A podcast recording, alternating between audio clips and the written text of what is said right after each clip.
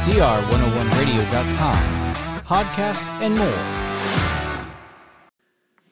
The Two Minute Podcast is back with an admonition from Proverbs 10. When words are many, sin is not absent. Women talk twice as much as men, but this is not an admonition for the wordy female. It's an admonition to all or any who are fond of verbiage. The text would have us to believe that the amount of sin is directly proportional to the amount of words spoken at any given time.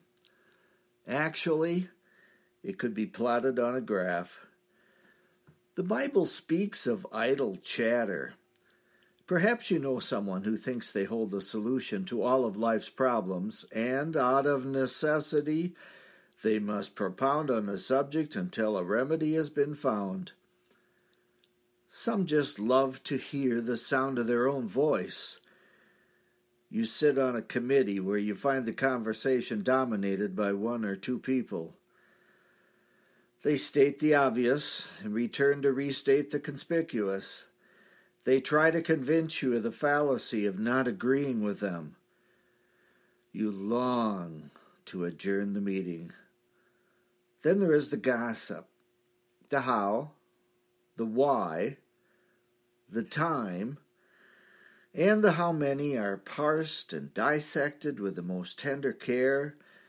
Every human within hearing distance will receive the story in an oral fashion. Take heed, those who talk much sin much.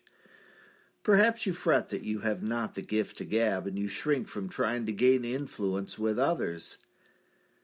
God would rather honor golden silence than a ready mouth that falls constantly into sin. That's the two minute podcast for today. I am Michael Foskey.